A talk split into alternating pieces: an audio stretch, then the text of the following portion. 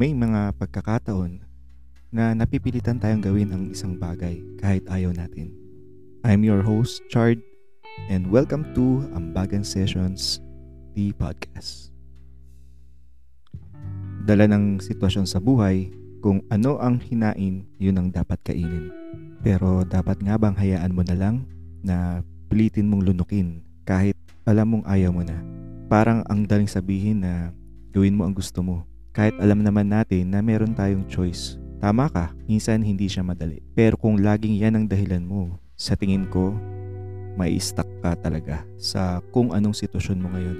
Hayaan mong marinig ang ambag ko at baka sakaling magamit mo kung sumagi na sa isip mo na handa ka ng baguhin o mabago ang setup na meron ka. Isa sa ambag ko ngayon ay maiparating sa iyo na matutong i-acknowledge ang sitwasyon mo na ayaw mo na ng ginagawa mo. Bakit? Dahil kung hindi mo i-acknowledge yan, yun ang nagiging blockage sa pagkakaroon mo ng mga bagong idea para ganahan ka. Huwag mo din pigilan ang sarili sa mga inspiration na na-encounter mo. Sabi nila, ang inggit ay hindi magandang katangian ng isang tao. Sa aking pananaw, kung ang inggit ay isang senyales na makakapagbigay sa iyo ng inspirasyon, gamitin mo siyang isang tool para baguhin ang sarili mo at hindi para sirain at magsalita ng hindi maganda kahit alam mo naman na maganda ang sitwasyon ng nakikita mo. Alisin mo sa isip mo na masaktan kung bakit siya meron, ikaw wala. Kapag meron ka ng naisip at hindi mo pwedeng iwanan ang meron ka, hanapan mo ng oras para maisingit paunti-unti ang passion na makakapagpasaya sa'yo.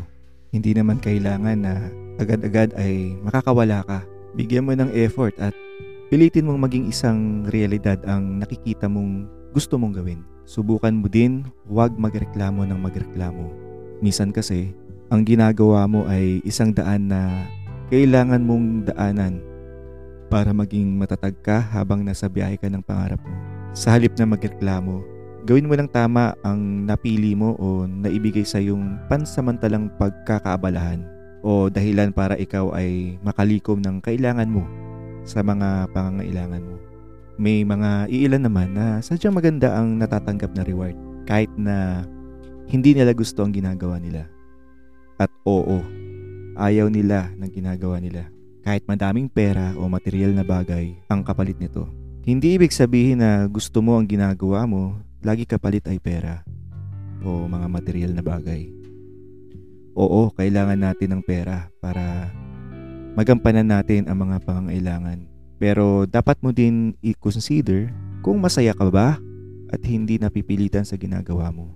Kaya kung ikaw man ang nasa sitwasyon na yun, gamitin mo ang material na bagay na meron ka para mahanap mo ang kasiyahan at hindi magmaktol sa sarili na mayaman nga ako pero malungkot naman ang buhay. Para naman sa ambag kong guidance message gamit ang tarot o oracle cards.